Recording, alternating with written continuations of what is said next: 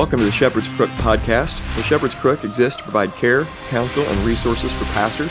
You can get more information at theshepherdscrook.co. My name is Jared Sparks, and I'm a pastor coming alongside other pastors, reminding them of the chief pastor.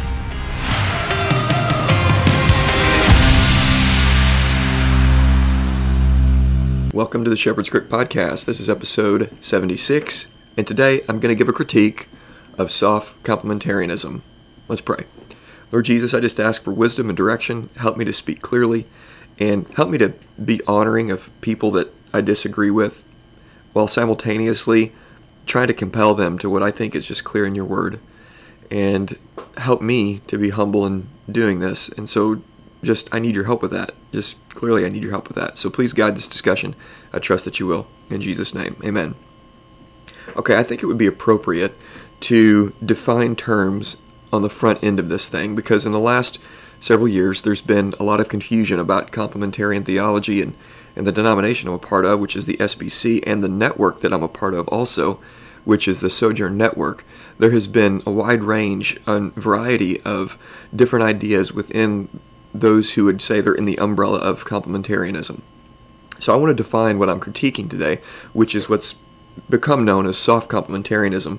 And then I want to give a few critiques, and I'm trying to be, again, as honoring as I can of those who would see things differently because I just want to compel you to change because I think it's really crucial. And I think it's very important that we get God's word right on this, especially in light of everything that's going on in society at large and in, in light of everything that's going on in our local, like where you are now, locally, in your school districts and in your church life and in your home questions about gender are crucial and we need to get these things right. So, number one, let's define what soft complementarianism is that, that I'm specifically addressing. So, there's a version of complementarianism that's been around for years and years, actually, and it's been prominent in the New Frontiers movement. So, Terry Virgo, you probably heard that name before. Terry Virgo, Andrew Wilson, uh, Adrian Warnock, these are uh, guys that are connected to the New Frontiers movement in Great Britain.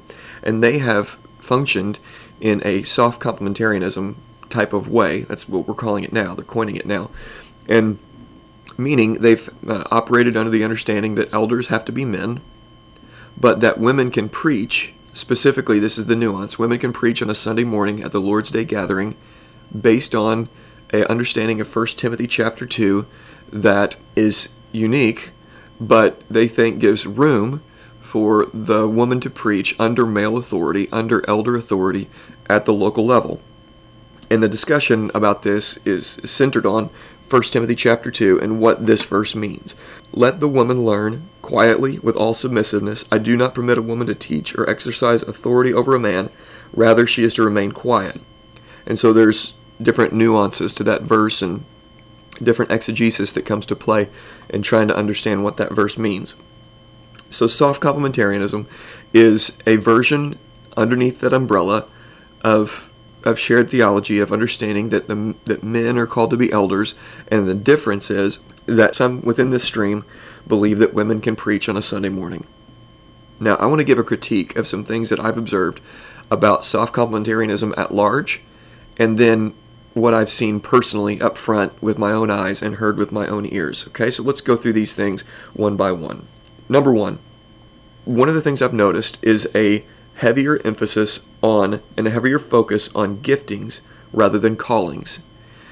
The first critique I have with those who would define themselves as soft complementarianism is elevating gifts too high and callings too low. For instance, in Titus chapter 2, we're told that a woman's calling is primarily domestic. It's not exclusively domestic, but it's primarily domestic. But the focus has become what is the woman gifted to do more than what is the woman called to do. And so instead of showing the beauty of Titus chapter 2, for instance, we are calling women to fan into flame the giftings that she has, which giftings are not a bad thing, they're just not nearly as important as callings. And so when there's a hyper focus on giftings, we tend to ask the woman or the man or whoever, what are you gifted to do? And then we try to plug them in where they're gifted to be without giving them the same requirements as anybody else to say, whatever you're gifted to do, those giftings have to be submitted to God and then used in the way God has called you to use those giftings. Those giftings, in other words, are not given to us to be used at our own discretion. They've got to be submitted to the Lord. So any gifting that God has given anyone, a woman, a man, a child, boy, girl, whoever, it's got to be submitted to God. And then the parameters of those giftings have to be sub- submitted to the Lord. But within soft complementarianism, I am seeing a higher emphasis on gifting and then using those giftings based on our own discretion than a focus on the callings that God has given, women in particular. Number two, soft complementarians are allowing women to say terrible things, and it goes uncorrected. I'm going to give a couple examples and open myself up possibly to criticism, but these were said in a live public event. So, number one, Hannah Anderson. When we were at our Sojourn retreat last year, so thankful for my Sojourn brothers and Sojourn pastors and churches, and we've been so blessed by this network, and it's been a fantastic thing to be a part of. But Hannah Anderson came and was one of the keynote speakers at our leadership summit last year, and I have no problem with that whatsoever. Nor should any complementarian have a problem with uh, a godly woman giving an address in a conference or anything like that and learning from her. Okay, and reading her books and all of that. That's all really good things. And Hannah Anderson has written and said some wonderful things over the years. But one of the things that really disturbed me was at the beginning of her first address, she talked about how God had gifted her to do several different things and speak in the way that she speaks, and that the church doesn't really know how to handle a woman who's gifted in the way that she is gifted. And her giftings are bringing her outside of her local sphere. And so, as she was giving us this address and kind of setting up what she was going to be talking about, which was really good, the way she set it up was really bad because she said that her giftings had begun to pull her to the broader church and make her and force her to leave home. And she said that she was put between functioning in her giftings and being home with her family. And she said because she was pulled away from her family, one of the benefits of being pulled away from her family and going and, and, and walking in her giftings outside of her local church and not just regionally but nationally one of the consequences, and she saw this as a positive thing, is it required her daughters and her husband to step up in ways that they were not required to step up before. And she said that he, she saw the family grow. And what was so disturbing about this is that she was blatantly saying, I'm neglecting my calling to chase after my giftings, and nobody said a word. And I'm not talking about publicly right there saying, hey, this is problematic. But the problem is our jaws were not dropped saying, hey, this in our mind, maybe there were, maybe there was a lot more people than me, but I was inside grieving for that family because here was a woman who seems to be a godly woman chasing her giftings and neglecting her calling. And that's sad. Another thing that, that was said that is common rhetoric that I hear within uh, with some women is that uh, when a lady says something like this, "Well, I'm not wired for the home. I'm not wired to be a mother and and, and being at home, domestic life, and, and my callings as a mother and a, and a wife are just not fulfilling to me. Now, if we were to flip that script and a man was to say, well, just in those two examples, a man was to say, well, I'm going to neglect my home because I'm getting all these speaking engagements that the people just keep calling me, and I'm going to go out and I'm going to travel and neglect my family because that's what it is. It's neglect of family. It's neglect of calling. What would literally everyone say to that man. We would say, dude, go home. Like, stop that. Quit that. Change your schedule because you're you're walking in idolatry here. There's a, there's a better time and place to be able to go and speak, but not when your children are young, not when your family's being neglected. That's what we'd say to a man. If a man was to say, "Well, loving my wife the way Christ loved the church," that's not fulfilling to me. We would kind of, you know, clean out our ears a little bit and wonder, did I hear that correctly? And then we would, we would address that man and say, dude, that's not okay. Who cares if it's fulfilling to you or not? Who cares if you think you're wired for that or not? Love your wife, man. But within soft complementarianism, terrible things are allowed to be said, and everybody just seems to nod their head. Uh huh, yeah, no big deal. The problem is, it is a big deal. And we can't just say, well, because you're gifted this way, ladies, you go out and do this thing and neglect your calling. That's, that's what I'm talking about when gifts are focused on more than callings. Okay, number three. What I've seen within soft complementarianism is a devaluing of the home because of that.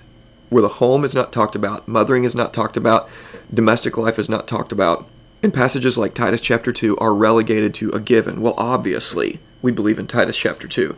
I have yet to hear a soft complementarian speak positively about explicitly clear passages because the focus always seems to be on what's unclear. The focus is always on 1 Timothy chapter 2 and it's not on passages like Titus 2 that are really clear or passages like 1 Corinthians chapter 14.